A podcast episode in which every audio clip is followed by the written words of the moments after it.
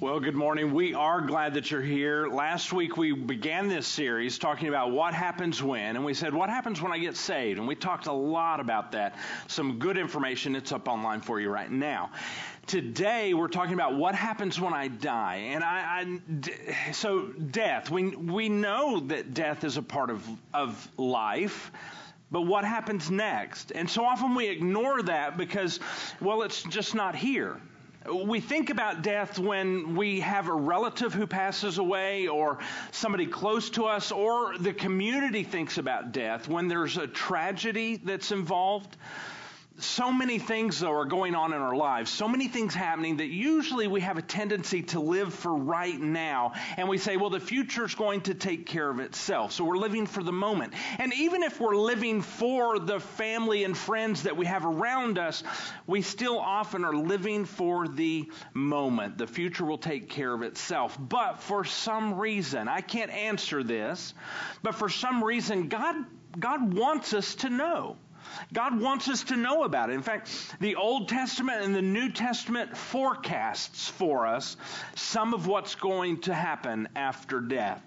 And God actually orchestrates what He wants us to know, and He had it written down thousands of years ago. And these forecasts, they're called prophecies.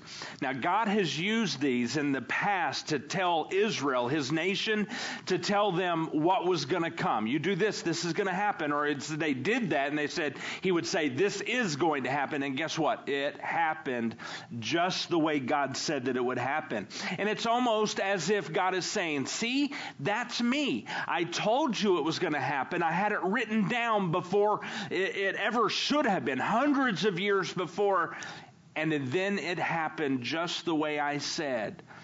That's pretty cool, right? There's prophecies in the Bible related to, to Jesus, Israel, to the birth of Jesus, the death of Jesus, even the resurrection of Jesus. In December, we kind of gave you an example. We said, What are the odds of one man fulfilling just eight of the prophecies related to the birth of Jesus? And there were hundreds, but what if just eight of those could be fulfilled? Could it happen by chance? Could Jesus have just, you know, just happened to have fulfilled those and not really been God? Well, let me give you an example of the odds of that happening. Here, the same odd. It, it, actually, the number for that is 1 in 10 to the 157th power. That doesn't sound that great, but let me tell you how great that is. It would be the very same as this taking the state of Texas and filling it two feet deep with silver dollars. Taking one single silver dollar, after you blindfold a person, blindfold a person, then take one single silver dollar, paint it red, and go into the state of Texas somewhere and bury it in that two feet of silver dollars that's covering the entire state. And take the one blindfolded person and send them into the state and say, wander through through Texas as far as you want, as many miles, one mile, or you can go 500 miles, or you can go 2,000 miles, and just anywhere you want to go through the whole state, stop somewhere with the blindfold on, put your hand into the silver dollars, grab one single silver dollar, pull that out, then take the blindfold off, and that you would be looking at the red silver dollar. That's the odds of one man fulfilling just eight of the prophecies related to Jesus, and Jesus fulfilled all of them, hundreds. It is God saying, See, that's me. I told you what was going to happen hundreds of years, in some cases, thousands of years before it happened, and then it happened. I tell you that to remind you of this. What we're talking about today is written in the form of forecasts, prophecies. God saying, here's what's coming. This is what is down the road.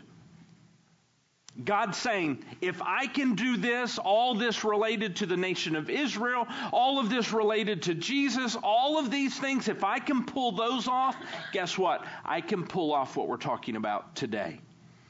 Now, some of what we're talking about today sounds fantastic. It sounds like out there. But think about it with me.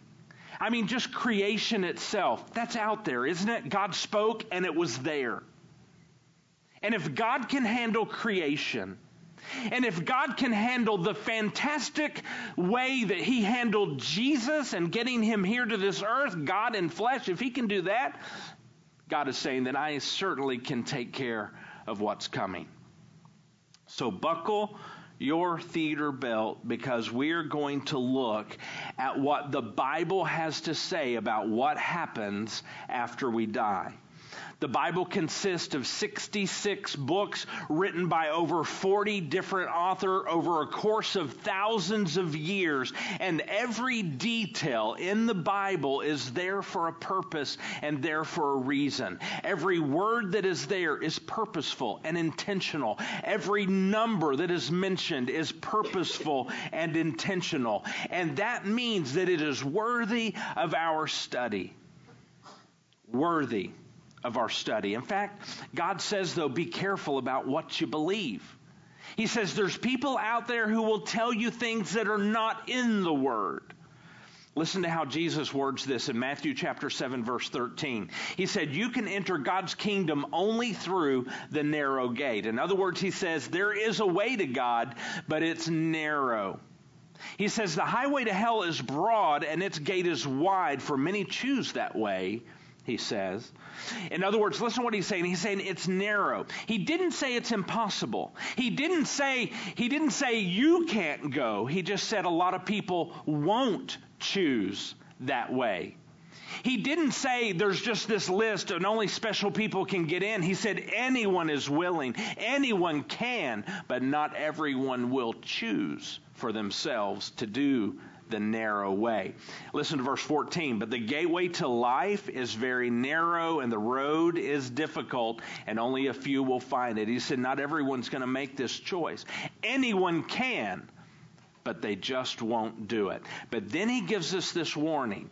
In verse 15, beware of the false prophets who come disguised as harmless sheep, but are really vicious wolves. In other words, they won't tell you the truth. They will look like they're telling you the truth. It will be things you want to hear. It will sound right. It will sound good to you, but it won't be the truth. And I want to be honest with you. You can find a lot of this on TV a lot of this, not all of them certainly, but you can find a lot of these untruths being taught on TV. You just can.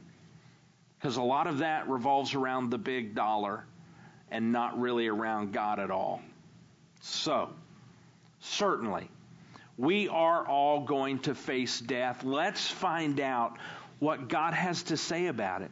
Let me just give you an average. On the average, if you're 35 years today, 35 years old, let's put this in perspective. Uh, statistics tell us you're going to see for yourself about another 35 Christmases. You know, some of you less, some of you more. We don't know. Only God knows, but let, we are all going to die. So when this does come for you in your life, well, what happens? What happens when I die? And I'm going to be honest with you the evil one does not want you to know what we're talking about today. He wants to keep you in the dark. He wants to keep churches in the dark because he doesn't want you to find the very heart of God. He doesn't want you to find an eternity with God. You know what? He wants to harm God by harming you. So the evil one doesn't want you to know about what we're going to talk about today. In fact, the evil one offers you counterfeit information. For everything that God offers you as his truth, the evil one offers you something else as counterfeit. Saying, oh, no, no, no, it's not really like that. It's like this. It's not that the, gate, the path is narrow. Really, there are many, there's many paths to God the evil one offers you a counterfeit for everything that God offers you as true. In fact, even what we're talking about today, we're going to give you God's truth from God's word. But you know what the evil one? The evil one would say, well, why don't you just listen to the psychic? Or why don't you just listen to, to someone who can channel death, someone who can talk to the dead? Why don't you take that? Because they're talking to the dead, right? You can trust that, can't you? The evil one would say, Yes, you can. And God would say, You're listening to the wrong place. You're listening to the counterfeit. You might say, well, I, I, I, have read about death. I mean, I've read about afterlife uh, experiences, or I've read about near death experiences.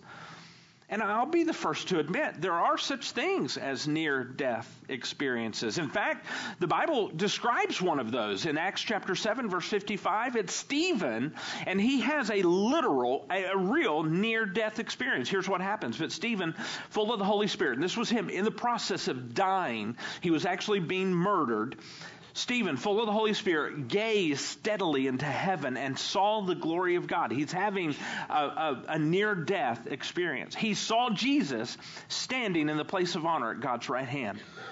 And then Stephen speaks. He told them, he said, Look, I, I, see heavens opened and the Son of Man standing in the place of honor at God's right hand. That was his near death experience. And I mean, those things actually exist. But here's my warning to you Anytime you listen to, read, read about, see a movie about, anytime you see something about a near death experience, I'm going to be honest, you can't take that as truth. Because here's why the evil one, we, we call him Satan, the evil one, he offers a counterfeit for everything that God offers that's true. Do you realize the evil one can also orchestrate near death experiences? He can. But here, here's how you can tell if one is, is truth or counterfeit. Here's how you can tell. If what they tell you lines up with what is in God's Word, completely, with no exception, then it could be truth. But if it does not, then it is most certainly counterfeit. And here, Stephen's near death experience lines up completely with God's word. There is no contradiction. What he saw is exactly what the Bible tells us about. But when it comes to near death experiences, I, I, think we would do much better much better than listening to them following the counterfeit things of, of psychics and, and people who say they, they channel the voices of dead people. I think we can do far better than that. And we can even do better than near death experiences. We can act, I think we would do better if we actually listen to someone who has been dead and defeated death, not someone who just got close to death but someone who actually died. And that's Jesus himself. Let's listen to see what Jesus has to say about death and what happens after we die. John gives us a glimpse of this in Revelation chapter 1 verse 17. John, he had, he, he was seeing this happen, a vision. John, uh, one, uh, Revelation 1, 17. John says, when I saw him, that's Jesus, I fell at his feet as though I were dead. Then he placed his right hand on me and he said, Do not be afraid. He said, I'm the first and the last. In other words, I'm the beginning and the end. I was there when I started the clock of this world, and I'm going to be there when I stop the clock of this world. And then he said, verse 18, I am the living one. Jesus, one who died, but he resurrected. So he's alive. I am not as a ghost, He's alive. I am the living one. I was dead, and behold, he said here, I am alive forever and ever. In other words, even when I stop the clock on this world, I still go on. And he's saying, Guess what? So do you. And he says, I hold the keys of death and Hades. He said, I've got the keys. I mean, I'm not just alive, but I've got the keys of everything that's happening in the underworld. I've got the keys. Now, reliable information does not come from us trying to peer behind the grave and trying to figure it out. I think reliable information comes from what we find in God's Word. Now, we're going to be talking, everything we're talking about today, there is, there is tons of scripture that supports it, but I usually teach verse by verse. Today, we don't have, we're trying to cover thousands of years today in minutes. We can't go verse by verse. So I have provided a good number of verses for you, and they are on the blog right now, stuttgartharvestchurch.org. It is the blog post right now. Many verses that talk about what we're talking about today.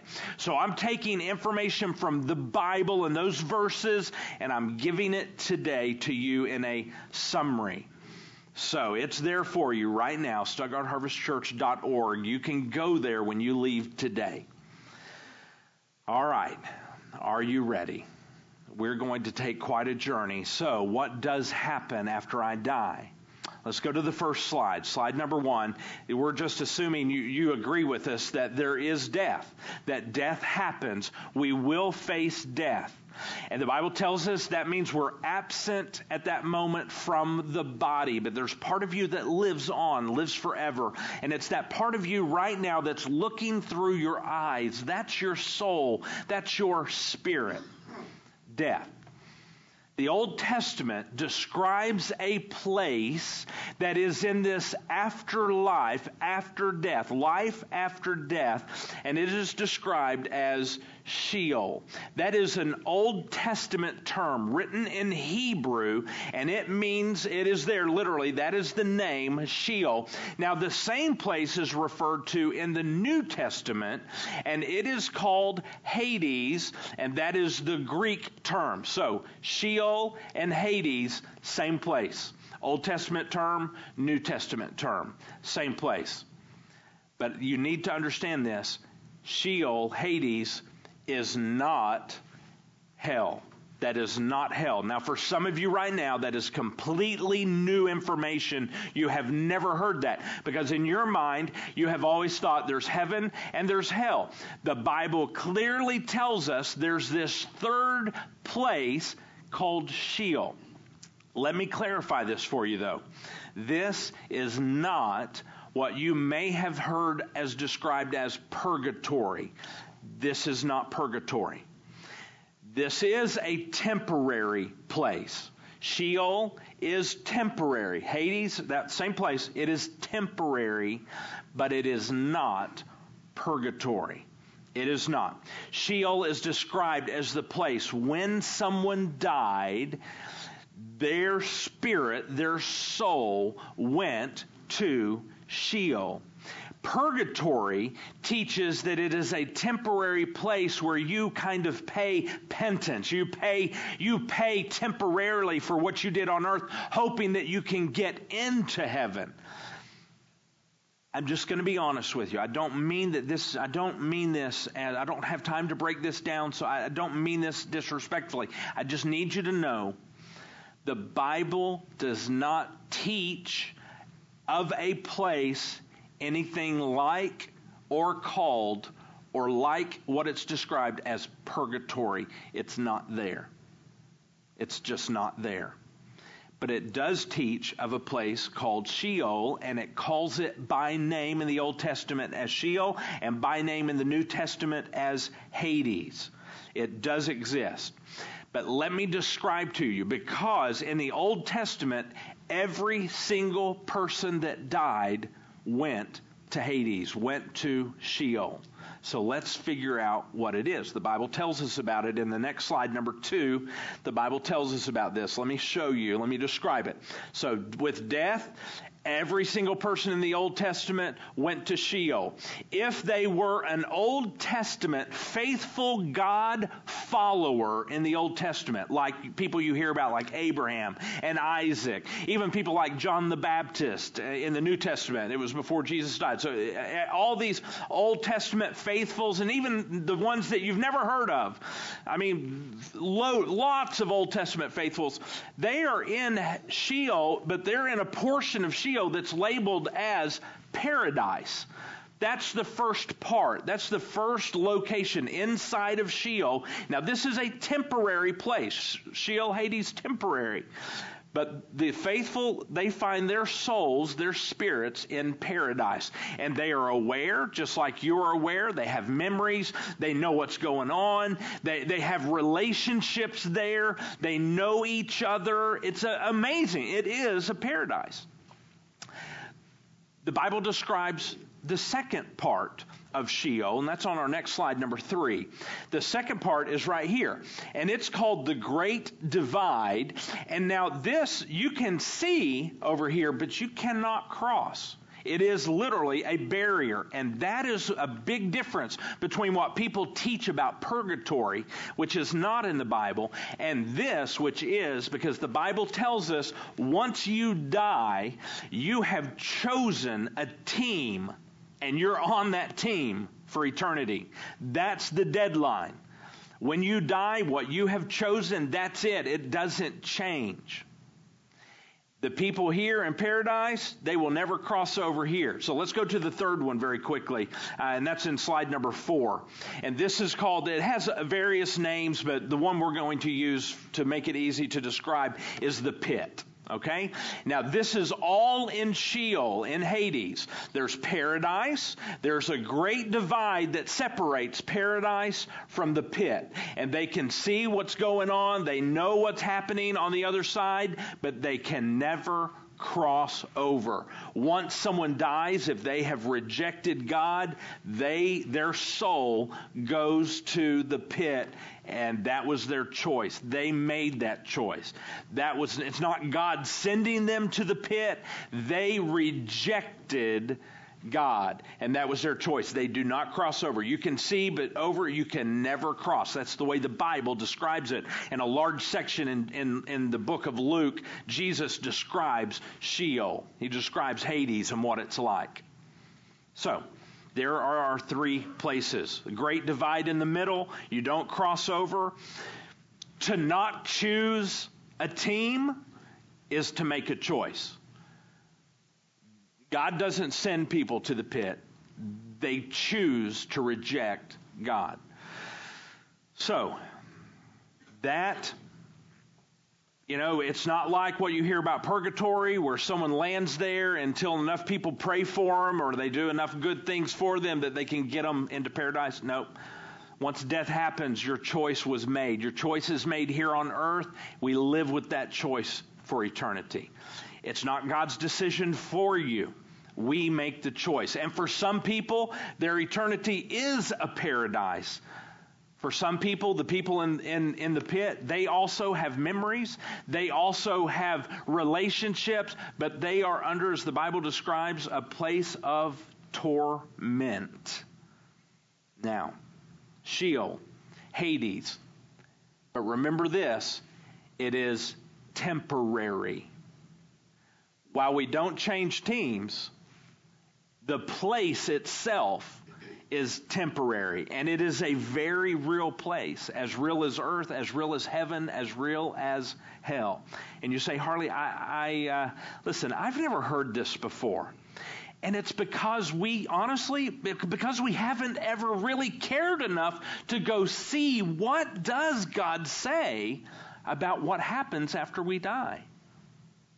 You might say, okay, so Harley, so you said that those who died in the Old Testament are in Sheol. The Old Testament followers of God went to Sheol, to, to Hades, in that place described as paradise if they were God followers. And you said God rejectors went to Sheol as well, but they're in the place called the pit. Now, if that was the Old Testament, then where are those souls? Where are those spirits today? And I would say, if you ask that question, great question, because we're going to answer that. Our next slide, slide number five. When Jesus died on the cross, and that's what this says right here, when G- with Jesus' death, do you realize that Jesus himself actually went to Sheol? When he died, he went to Sheol. In fact, the Bible tells us, remember, he's on the cross. He has a criminal on each side of him. One criminal rejects him, the other criminal submits to him. Although it was quite a late submission, it counted. He submitted to Jesus before he died. And do you know what Jesus says to him? Today you will be with me in paradise located in Sheol, in Hades. Interesting, is it not? following his death, Jesus, following the death of Jesus, Jesus journeys into Hades, into Sheol, in the paradise portion, where he is now rubbing elbows with Abraham and Isaac and Jacob, even his cousin John the Baptist, and all the other followers of God who were faithful to God in the Old Testament, names we've never even heard of. They were all there, and Jesus was there with them. How long was Jesus there? Three days. Three days. And you know what's happening there? Go to slide number six. What's happening there is Jesus is there for three days, and then you know what happens? He defeats death. He comes out of paradise, out of Sheol, and he is resurrected with a new glorified body, even. Resurrected. His heart beating again. Resurrected. Very cool. He's resurrected and he is alive. But you know what he did while he was there in Sheol?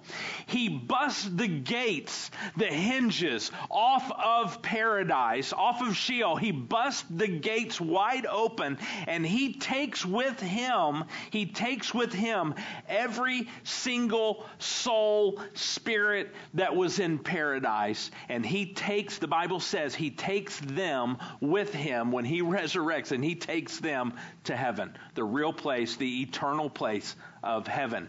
This was temporary. And he busts it wide open and takes every single faithful soul that was there in paradise, takes them with him to heaven. That's what the Bible teaches. Very interesting, not? Yeah? So Jesus emptied out that temporary place, the paradise portion. But those who rejected God they are still in the pit today. All the way back to the Old Testament today. They are still there today. That's what the Bible teaches. And while the pit is a temporary place, because all of this, Sheol is temporary, while the place is temporary, their position, they chose the team, that is permanent. Those who rejected God are still there. They are across the great divide. They will never cross this. They can peer over, although this is now empty. So, if that is a temporary place where everyone who has lived that rejected God before the death of Jesus Christ, that's where they reside today, then where are the other people who have rejected Christ since the resurrection of Jesus? The answer is the Bible teaches us it is this very same place the pit. You probably have never heard that before, but that's what the Bible teaches. Now, some translations of the Bible have taken these words, Sheol and Hades, and they have lumped them all together and used the term hell, but that's not accurate because the words that describe Sheol and Hades are not the same word that is used to describe the eternal, permanent location called hell. They are very separate words, very separate meanings. Where are those souls today of every single person who has ever lived that died and rejected God, rejected Jesus? The Bible tells us they're right here in this temporary location called the pit in Sheol. Now, slide number seven. Just to give you a very quick recap. We die, there's death the Bible talks about three very distinct places. It talks about eternal heaven, it talks about eternal hell, but it also talks about this temporary place called Sheol in the Old Testament, Hades in the Greek. And that place has three very separate parts paradise, and then there's a great divide separating that from the pit, and you can't cross from one to the other because of the great divide. That's how it's described to us.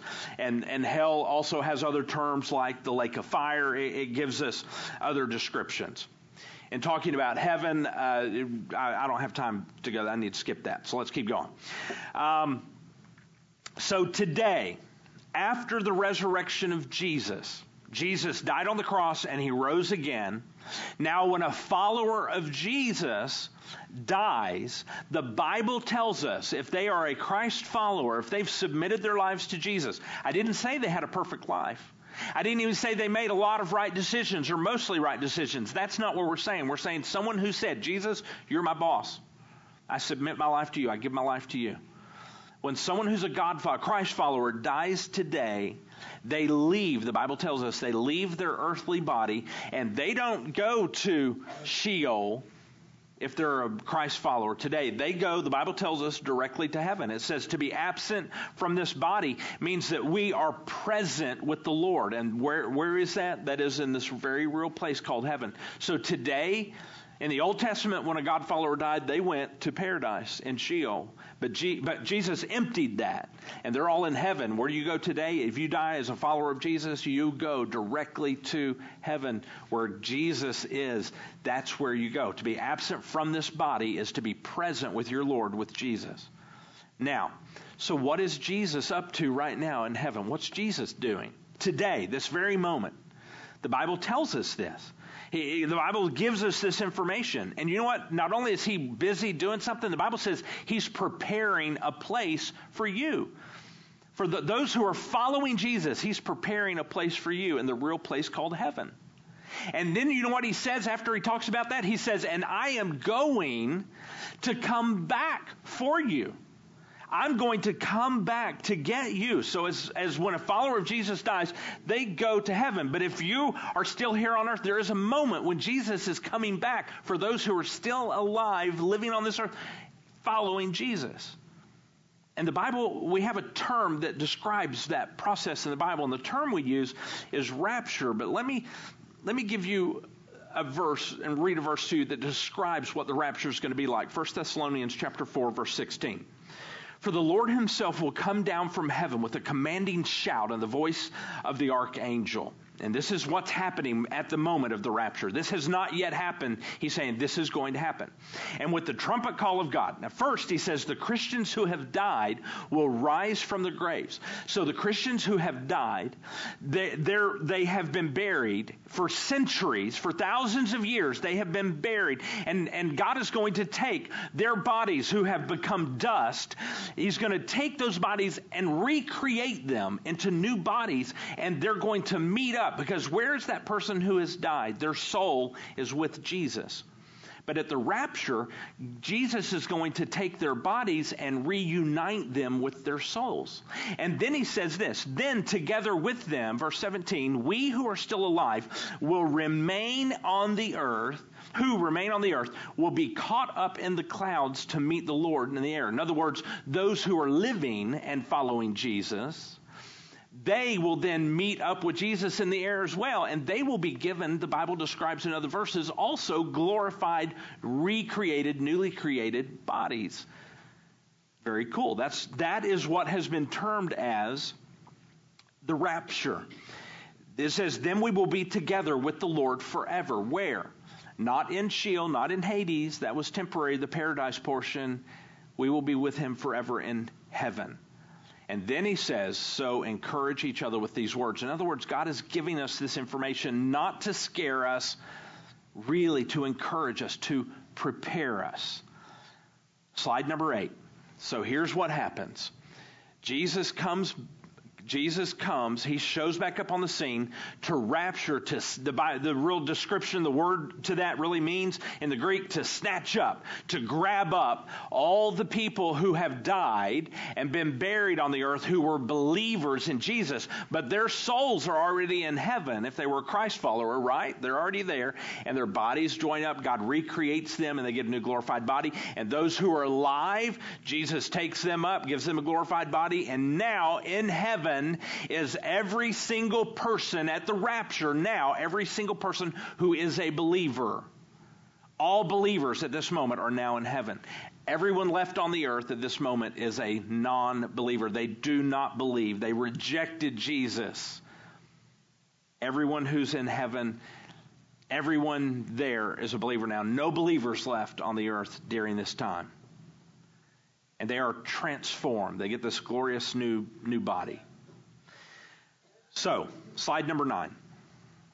At the moment of the rapture, at the moment of the rapture, this moment right here, this marks the beginning of a seven year period of time right here, and it's called this the Great Tribulation, and this is happening on earth the Great Tribulation. Jesus describes it as a time of tremendous suffering and, and pain and, and just, just agony, really, just trying to live and survive during the tribulation. Lots of information about that. In fact, we taught about this uh, one Sunday in uh, December. You could go back to that series and catch that. We taught about what that meant. But those who have died apart from God, where are they? They're here in the pit. If they've died and they rejected Jesus, they're in the pit. Paradise is empty. Jesus took them with him. And here is the, the rapture. Believers are now all in heaven. Everybody that's left right here going through the tribulation, at this point, they are not believers as the tribulation begins. That kind of catches us up to where we are. Now, Jesus describes this tribulation, horrible time. Let's go to slide number 10. While the tribulation is happening here on earth, uh, the rapture, the tribulation begins immediately. While that's going on, right here, what's happening in heaven? Here's what's happening in heaven. While the tribulation is happening on earth, in heaven, it's a thing called the judgment seat of Christ. Now, this is only for Christ followers. Uh, this is not a punishment. When we hear the word judgment, a lot of times we think, oh, yikes, am I going to get into heaven? These people are already in heaven, and they're not going to be kicked out all right? This is not a judgment uh, to determine do you get to go to heaven or not. This is a different kind of judgment. This is a judgment for believers, for Christ followers. And really, you can think of it less of a punishment. It's not a punishment time, it's really more of the judgment seat of Christ. It's an awards ceremony. That's where Jesus is passing out the awards, and that's what's going to happen. Now, some people, like all award ceremonies, some people get a lot of awards, some people get a few, and there are people who don't get any awards. That's what's going to happen in heaven At, during the, the, tribulation here, but up in heaven, judgment seat of Christ, that's what's going to be going on. Some will, some will get a few, some won't get any, but no one's going to be punished. It's not a time of punishment.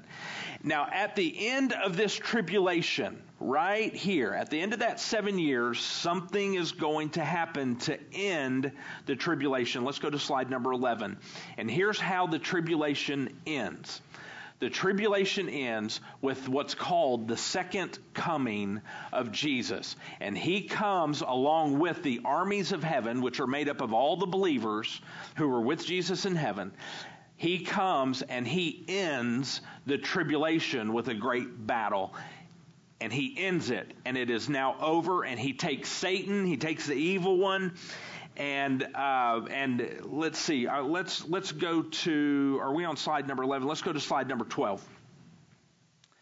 He he uh, takes the evil one and he he uh, basically puts Satan in prison, not in hell, in prison for like a thousand years. And Jesus comes down and he is going to set up his own kingdom here on earth his own kingdom. You might hear it referred to as the thousand year reign or the millennial kingdom. And it is a literal kingdom. Jesus will really be there, physically there, sitting on a throne, and he will be king of earth for that thousand years. This is not heaven. This is not heaven. Let me tell you what happens here.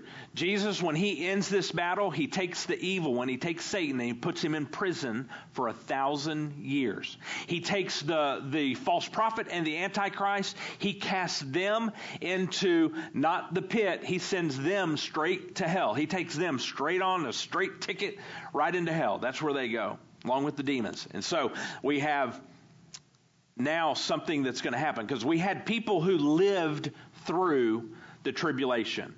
People who lived through the tribulation, they are going to face a judgment. And it's called the judgment of nations. Jesus judges them. Now, this judgment for those who are alive, living, their hearts still beating, they made it out of the great tribulation. Jesus judges them, and uh, let's see, let's let's uh, let's. Uh, I think I might be ready for that next slide. Jesus judges them right here. Uh, so they face judgment, those who are living and those who are Christ, who surrendered to Christ, because people can surrender to Christ during the tribulation, those people get an invite into God's kingdom that's going to be there on earth. So they get to just walk on over into the kingdom. Those who rejected Jesus on earth, they get a ticket to the pit. All right? That's where they head, straight to the pit. That's where they're gone. Jesus didn't send them there. That was the choice they made. They rejected Jesus. That was their last chance. You don't get a do over. When death hits, you have picked your team, and that's what they had picked. They rejected Jesus. So those who did not, those who chose Jesus, they are invited into the kingdom. Now, Jesus sets up his kingdom for a thousand years. He reigns as a king. Who is who are the people who are there? We have all the people who were up in heaven that came down with Jesus right here. They're going to be there. So those who were raptured, those people have glorified bodies because they were in heaven and he brought their bodies together with the spirit and then those who were raptured he gave them new glorified bodies they're, they're all going to be there but also there's going to be people who are still mortal just like we are right now they're going to be there only the ones who surrendered to Jesus. So they're invited into the kingdom. So you know what that means? This is not heaven. So it's not the place where there's no more tears, no more. That's that's not it. This is Jesus' kingdom that He has set up here on earth. So you know what that means for those people who are here? It means that for those who are mortal, there will still be death, and there will still be birth during that thousand years. But here's a really interesting thing. The Bible tells us, though, for those who are born during the millennial king, that thousand year reign, those who are born on earth, who choose to submit their lives to Jesus, the Bible says they will never die. They won't die. Interesting. Although they do have physical bodies, they won't die. The Bible says, and you're saying, Harley, I've never seen this in the Bible. And Mike says, I, I, I know. Did you go look for it? It's there. Those, those who choose, who are born during this, this kingdom reign of Jesus here on earth, those who are born and do not submit their lives to Jesus? Because we still, they will still have that sin nature, even though the evil one is bound for a thousand years. They can still choose to reject God. Those who choose to reject him, the Bible says they will not grow older than a 100 years old. Interesting. Now, during this thousand years, so babies are still being born, people who don't believe in Jesus, they are dying. Population's increasing during this time. It started with all believers but as babies have been born, some choose to not believe. And now God is getting ready to orchestrate one last, last thing. He's going to allow Satan out of prison and he's going to let him back on earth, even though Jesus is reigning. He's going to let it happen one more time.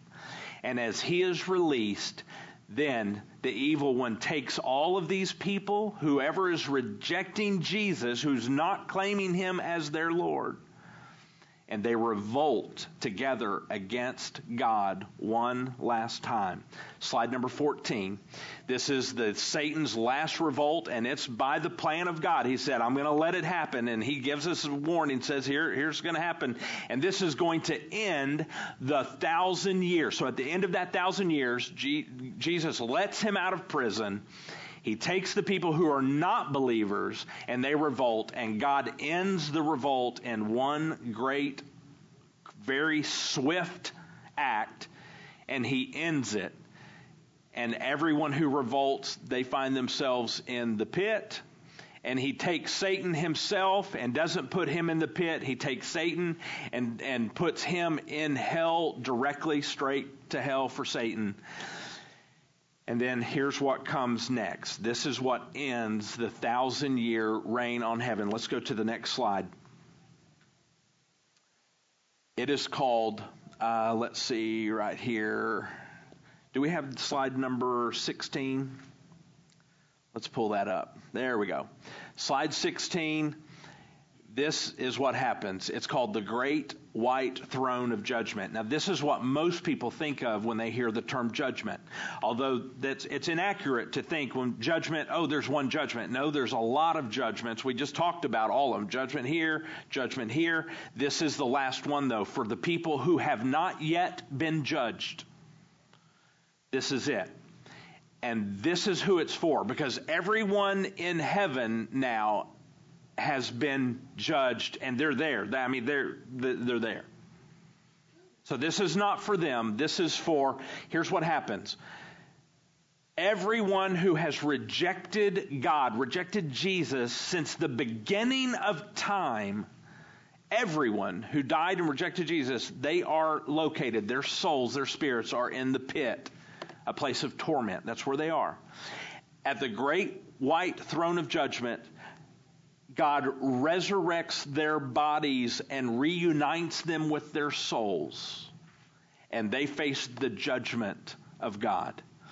This judgment is not to determine do you make it into heaven or do you go to hell. That's not, that has already been decided. They made that choice themselves already. That's decided. Do you know what they're actually, do you know what God is actually going to judge and decide?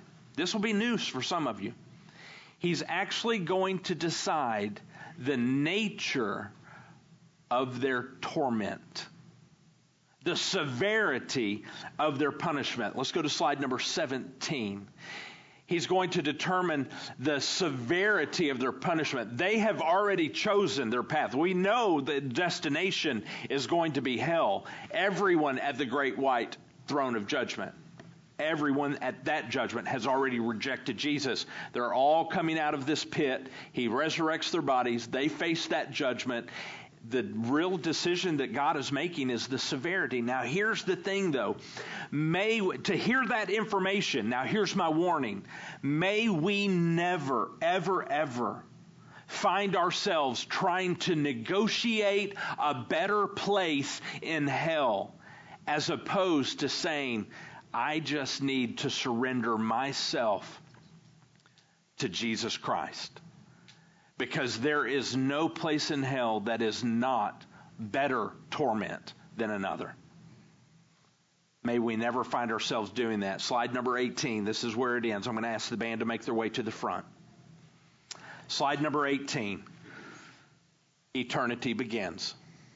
This is the moment. We have gone from Jesus' resurrection to the rapture of the believers through the tribulation, through the, the, the judgment seat of Christ where he hands out awards, from Jesus coming back again to end the tribulation, from him judging those who made it through the tribulation, from him having his kingdom here on earth with believers, and then some believe, some people, some of the, the mortals had children and they did not choose to believe. At the end of the thousand thousand years. He releases Satan. There's one last revolt. God ends all of the revolt now, and now he takes all of the pit of uh, of Sheol and Hades. He empties it, reunites souls with bodies at the great judgment, where then they are sent to their final destination, their eternal destination, one that they chose from themselves. But the judgment is the severity, it is not the location.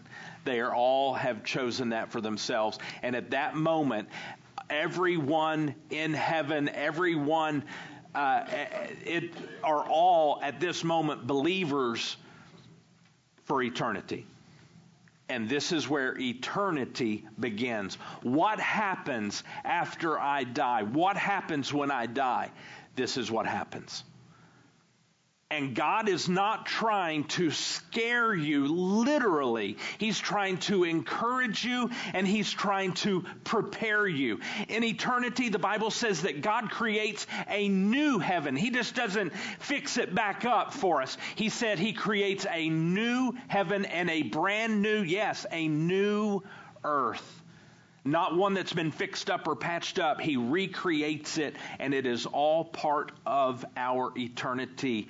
Loving God, worshiping God, perfection as God describes it. No more tears, no more sorrow, no more disease, no more death. That is eternity. Now, what happens beyond that? We don't have a lot of information, but we know it's that for eternity with God in a real place called heaven that He has created, in a new created earth that He has created. And you know what? We say, well, it didn't happen yesterday. Probably not going to happen tomorrow when He comes back for, for His followers, the rapture. But you know what? We don't know. There's nothing standing in the way of the rapture at this moment. It could happen. We're not waiting on any prophecies to be fulfilled so that he can come back. It could happen. They've all been fulfilled up to this point. We're just waiting. But you know what God is doing? Here's what he's doing this very moment. He's loving you and listen to the description of his wait. 2 Peter chapter 3 verse 9. The Lord isn't really being slow about his promise as some of you think. No, he is being patient for your sake. He does not want anyone to be destroyed, but wants everyone to repent. Our bottom line for today says this God's plan has been functioning since the beginning of time. Don't miss out. It's your choice. That's my hope for you that you not miss out on what God has for you, that you submit your life to Him. And this morning you may be realizing, you know what? I know about God.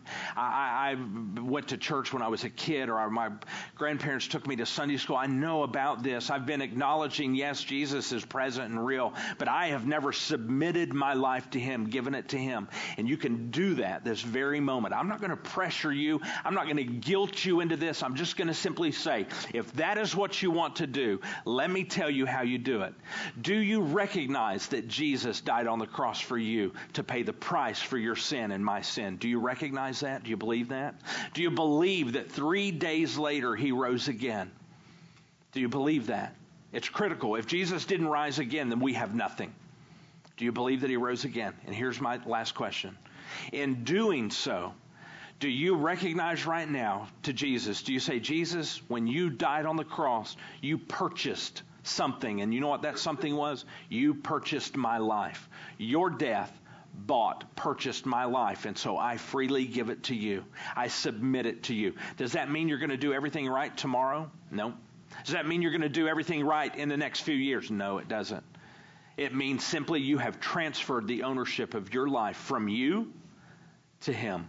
You bought it, Jesus. And if you're doing that right now, if you're making that decision, not even an emotional decision, it's just a decision to say, yes, I do that, or no, I don't. If you're choosing to do that, if you have, on the back of your connection card, I'm just going to ask you, ask you to let me know. There's a place to say, I'm making Jesus the boss of my life, or I'm, I'm choosing to become a Christ follower, I think is how I've put it on there.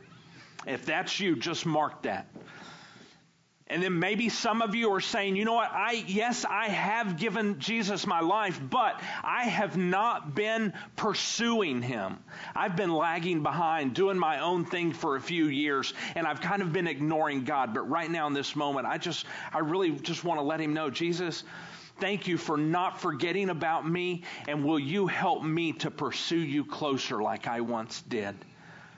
Those are my two prayers for you. And if you're making those decisions, will you let me know? If you're thinking about something else, also let me know on the back of your connection card. We're going to sing two songs. That's your moment to let me know on your connection card what God is doing in your life or what you're choosing for you. And will you sing these songs with us as worship to our God, our King? Let me pray for you. God, these songs are for you. Thank you for being slow and patient with us. Thank you that we have this moment right now today. We're not promised tomorrow. We have today. Thank you for today. In the name of Jesus, we pray. Amen.